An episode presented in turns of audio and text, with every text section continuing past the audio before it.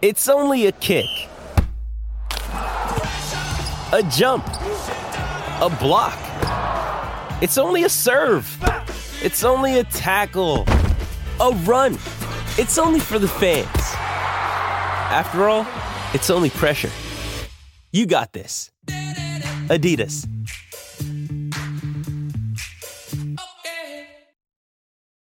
Greetings and welcome to another episode of Pucks and Cups, where I look at the history of hockey in Canada.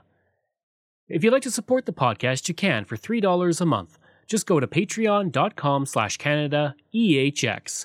You can support the podcast for as little as $3 a month. You can also donate to the podcast by going to CanadaEHX.com and clicking donate.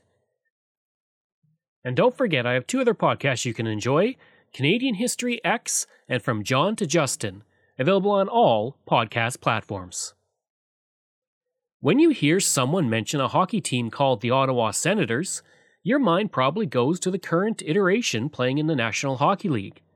And while that team has found success even reaching the Stanley Cup final, it comes nowhere near the legendary exploits of the original Ottawa Senators.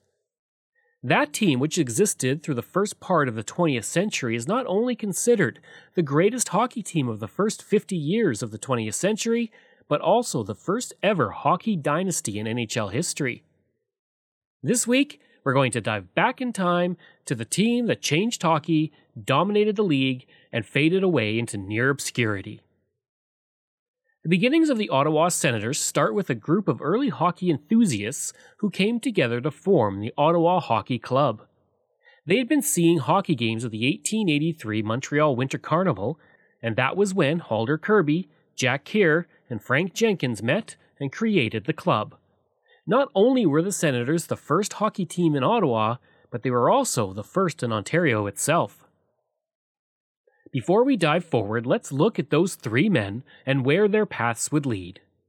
Halder Kirby would play for the Senators from 1883 to 1894 before serving as the team doctor for the club's four Stanley Cups in a row in the early 1900s. He would die in 1924. Jack Kerr would play for the club until 1893 and is credited with inventing the very first rubber hockey puck. He would pass away in 1933. Lastly, we have Frank Jenkins. He would spend many years with the club as a player. He was the first captain, and he was the president of the team, and he would also found the first full sized orchestra in the history of Ottawa.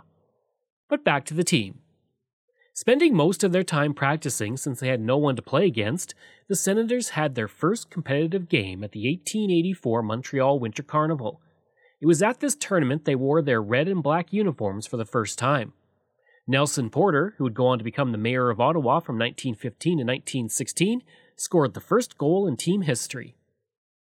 In 1885, the club once again returned to the carnival and would earn its first victory over the Montreal Victorias and finish second in the tournament. That would be the last game for the team until 1887 after a smallpox outbreak canceled the Montreal tournament in 1886. In 1887, 1891, and 1892, the club played in the Amateur Hockey Association of Canada Challenges. In 1891 and 1892, they would win the Canadian Championship but lose the AHAC Challenge. In 1890 91, the club would play 14 games in three different leagues, which gave early indications to what it would become as a dominant force in hockey. One league was the Ontario Hockey Association, which exists to this day. For the first three years of the league, the Ottawa Hockey Club was the champion. In 1894, the club left the league due to the league refusing to allow the championship final that year to be played in Ottawa. The future Ottawa Senators would win many Stanley Cups in the coming years, but something that is often forgotten is the club's connection to the creation of the Stanley Cup itself. In the banquet to honor the 1892 championship team at the Russell Hotel, Lord Stanley, the Governor General of Canada, announced a new Dominion Challenge trophy. That trophy would become the Stanley Cup. The next year, the Montreal Victorias won the first Stanley Cup. An original member of the AHAC, the league did not have regular season games, but instead focused on challenges. It was not until 1892 93 that the regular season games were played in the league. From 1892 to 1898, the club would begin playing regular season games in the league usually finish second and losing in the final in 1893 94. With the launch of the Canadian Amateur Hockey League, the team would begin competing as the Ottawa Hockey Club for the first three years, winning the league title in 1900 01. In 1901 02, the team began to be known as the Senators as an unofficial nickname. This would begin the first dynasty of the team, when it was also known unofficially as the Silver Seven, during the years of 1903 to 1906. On that team would be future Hockey Hall of Famers Harvey Pulford, Al Smith, Harry Westwick, and Bruce and Hod Stuart. Harvey Pulford and Hod Stuart would be two of the original nine inductees into the Hockey Hall of Fame. In this new era, one of the biggest changes was the arrival of Frank McGee, who would coincidentally play for the team from 1903 to 1906, the same years they won the Stanley Cup. So let's take a look at McGee, a literal hockey legend. I do have an episode coming up about McGee, so this is just a quick overview of his life. During an amateur game on March 21, 1900, McGee lost sight in one eye after a puck hit him in the face. Retiring to become a referee, he missed the game he loved too much, and he would return and begin playing for the Ottawa Senators. The youngest person on the team and relatively short, he scored 14 goals in only six games in that first season. He would play 45 games over the course of 1903 to 1906 before he once again retired at only 23 years old. In 1905, when the Dawson City Nuggets challenged the Senators for the Stanley Cup, he scored 14 goals, including 8 in less than 9 minutes, to set a record that stands to this day. Over the course of his 45 games, he would have 135 goals, but he would sadly die in the First World War. In 1945, he was one of the original inductees into the Hockey Hall of Fame. But back to the team. Finishing first in the CAHL in 1902 03, the team would win the first Stanley Cup championship in a game against the Montreal Victorias. The teams would play on slushy ice covered with an inch of water, with Ottawa tying the first game 1 1 and winning the second game 8 0. This began the run of three championships in a row for the team. When the team won the Stanley Cup for the first time, each of the seven players on the team were given a silver nugget, and that was the origin of the nickname the Silver Seven. The Ottawa Senators were not an easy team to play against by any means, not even going into the fact that they had some of the greatest players in the game at the time. The thing is, they matched their goal scoring ability with a ferocity that would make the Broad Street bullies shake their heads. In one Stanley Cup Challenge game in 1904, the Senators injured seven of the nine players on the Winnipeg team. Over the course of those three years, they would defeat 10 different challengers for the Stanley Cup until the Montreal Wanderers came along in March of 1906. With Ottawa and Montreal tying for the league lead, a playoff series had to be played for the Cup. Montreal took the first game 9 1, and then Montreal took the second game 12 10. Frank McGee scored two goals in his last ever hockey game. During this first dynasty run, the players on the team were legends within Ottawa. When Jim McGee, brother of Frank, died in a horseback riding accident in 1904, a funeral cortege ran for half a mile and included Wilfrid Laurier, who was Prime Minister at the time. In 1907 08, the team would go through several changes. Two of their star players, Harry Smith and Hamby Shore, left to play in Winnipeg, and the team replaced them with Marty Walsh, Tommy Phillips, and Fred Cyclone Taylor. All three would wind up in the Hockey Hall of Fame. Fred Taylor would become one of the greatest players in the game, but only spent one season with the Senators, scoring 9 goals in 11 games. The Senators paid Taylor $1,000 to play for them, the equivalent of $25,000 today. The following season, Kenora paid him $1,500 to play for them. That same season, the team would begin playing in their new arena, which had seating for 4,500 and standing room for 2,500. The club also began selling season tickets, the first team to do so, charging $3.75 for five games. At the home opener of the team, 7,100 people came out. The Senators would play two more seasons in the ECAHA, winning the Stanley Cup again in 1908 09 and repeating as members of the Canadian Hockey Association in 1910, winning the Stanley Cup that year. In 1910, the National Hockey Association was formed, with Ottawa joining as a charter team. It was at this time that the Ottawa Senators name became more common in its usage. In 1909 10, the team would finish second in the league and defeat Edmonton in the Stanley Cup Challenge. The following season, 1910 11, the team finished first and won the Stanley Cup, as well as two single game challenges for the Stanley Cup that year. The next few years were tough ones for the Senators, with the club finishing second, third, and fourth over the next three seasons. In 1914 15, the Senators rebounded and took the league title.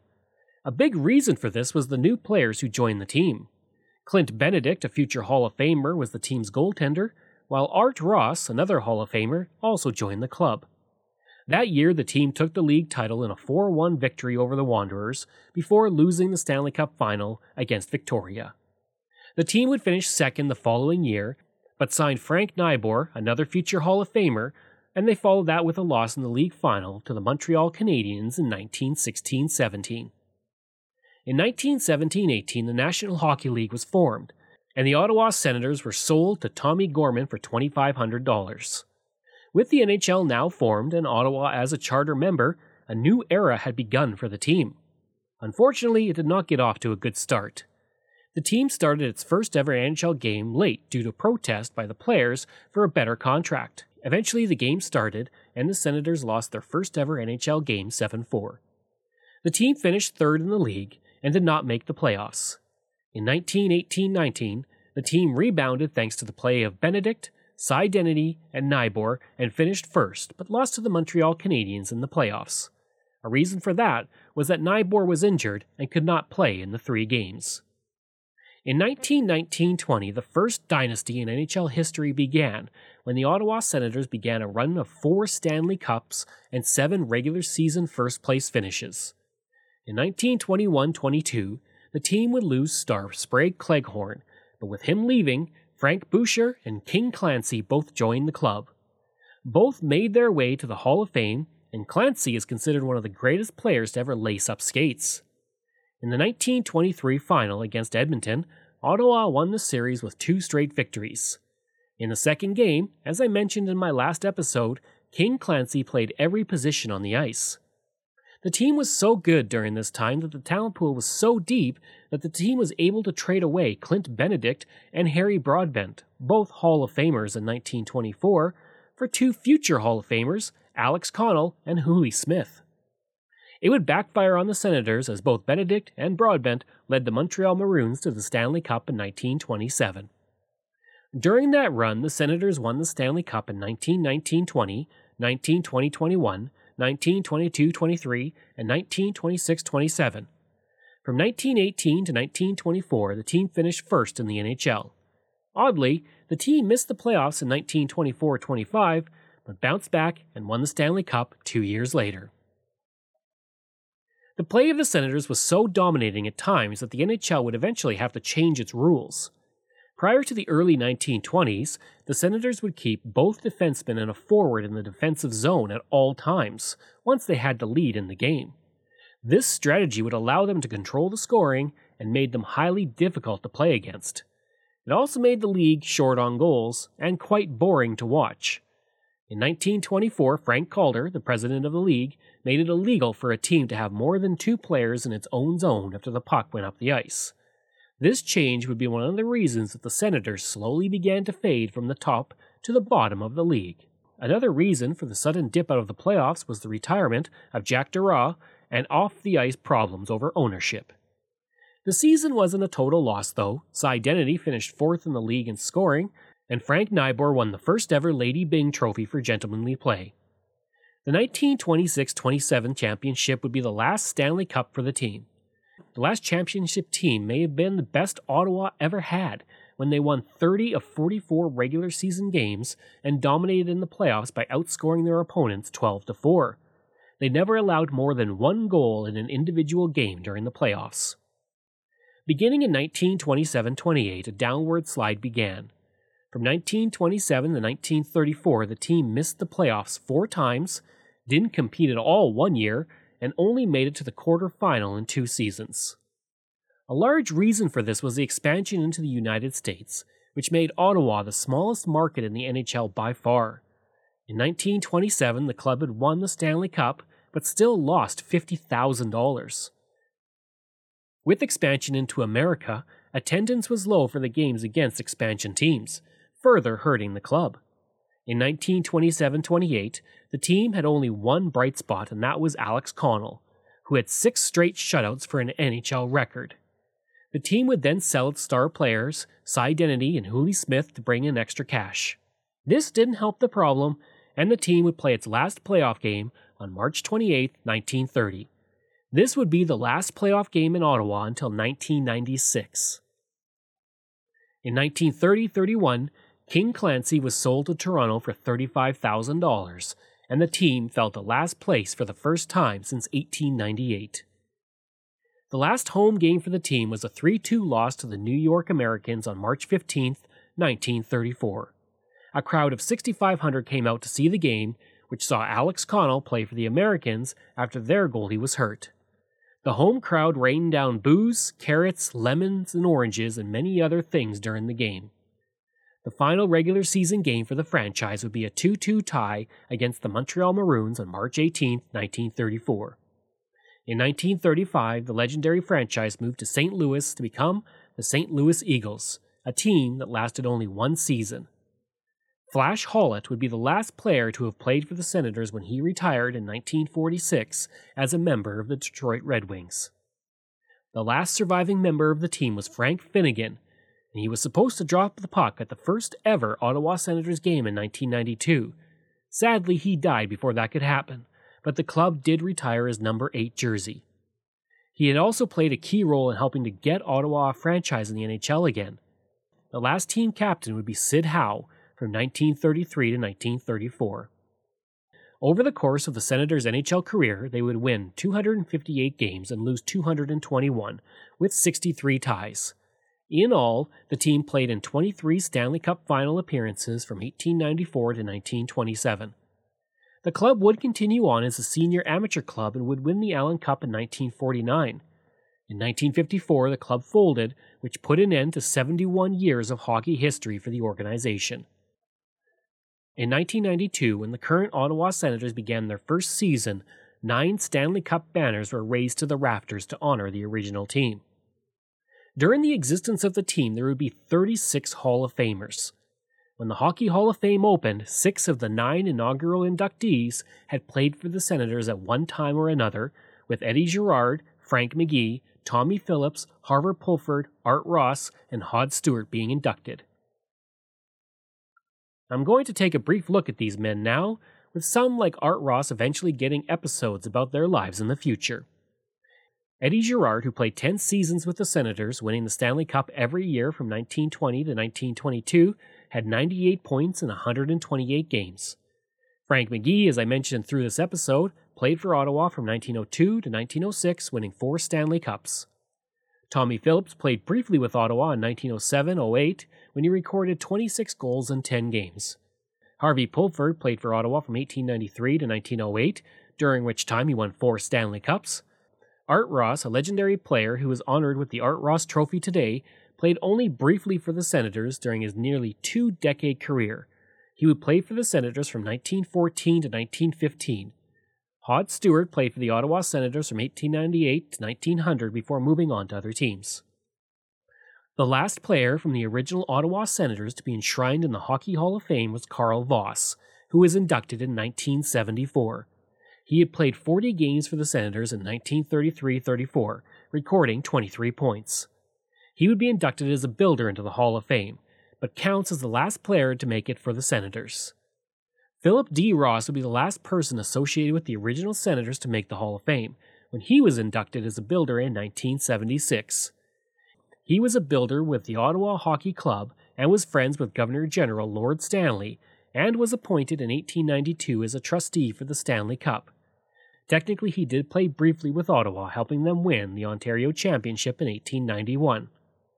Cy Denneny was the all time leader for the team in goals with 245, assists with 67, and points with 312. He did all that in only 302 games with the club. Frank Nighbor is the next closest with 194 points in 326 games, and Alex Connell leads the club in games with 293, wins with 158, and shutouts with 70. Denneny would be inducted into the Hockey Hall of Fame in 1959, Nighbor in 1947, and Connell in 1958. I hope you enjoyed that episode where we looked at the original Ottawa Senators. If you did, please leave a rating and review. You can also visit my website where you'll find all my podcast episodes, as well as hundreds of articles on Canada's history. Just go to CanadaEHX.com. And again, you can support the podcast for as little as $3 a month. Just go to patreon.com slash CanadaEHX, just like all of these wonderful patrons have. And I apologize if I mispronounce any names.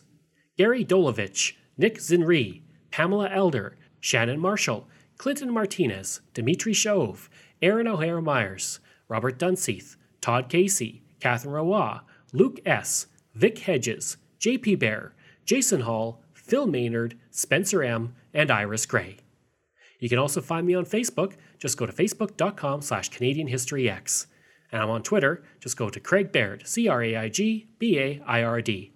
I'm also on Instagram and you just have to look for Berdo37. Thanks. We'll see you again next time. Hi, it's Shauna, and I might be a bad parent because my kids think french fries are vegetables. Hey, it's Ryan, and I might be a bad parent because I went out for wings when my wife was in the hospital after giving birth. Johnny here. I might be a bad parent because in my house, the tooth fairy gives pocket change. But we're not alone. Len emailed us and said his six year old daughter's Tarzan moment going from love seat to lazy boy by curtains made him more proud than any dance recital. and Andy left his two year old at the rink. All right, guys, I'm sure we're not alone. Like Andy's kid. For stories and confessions like this, make sure you check out our podcast. It's called Bad Parents, and it's available wherever you get your podcasts. I left a glove at the rink.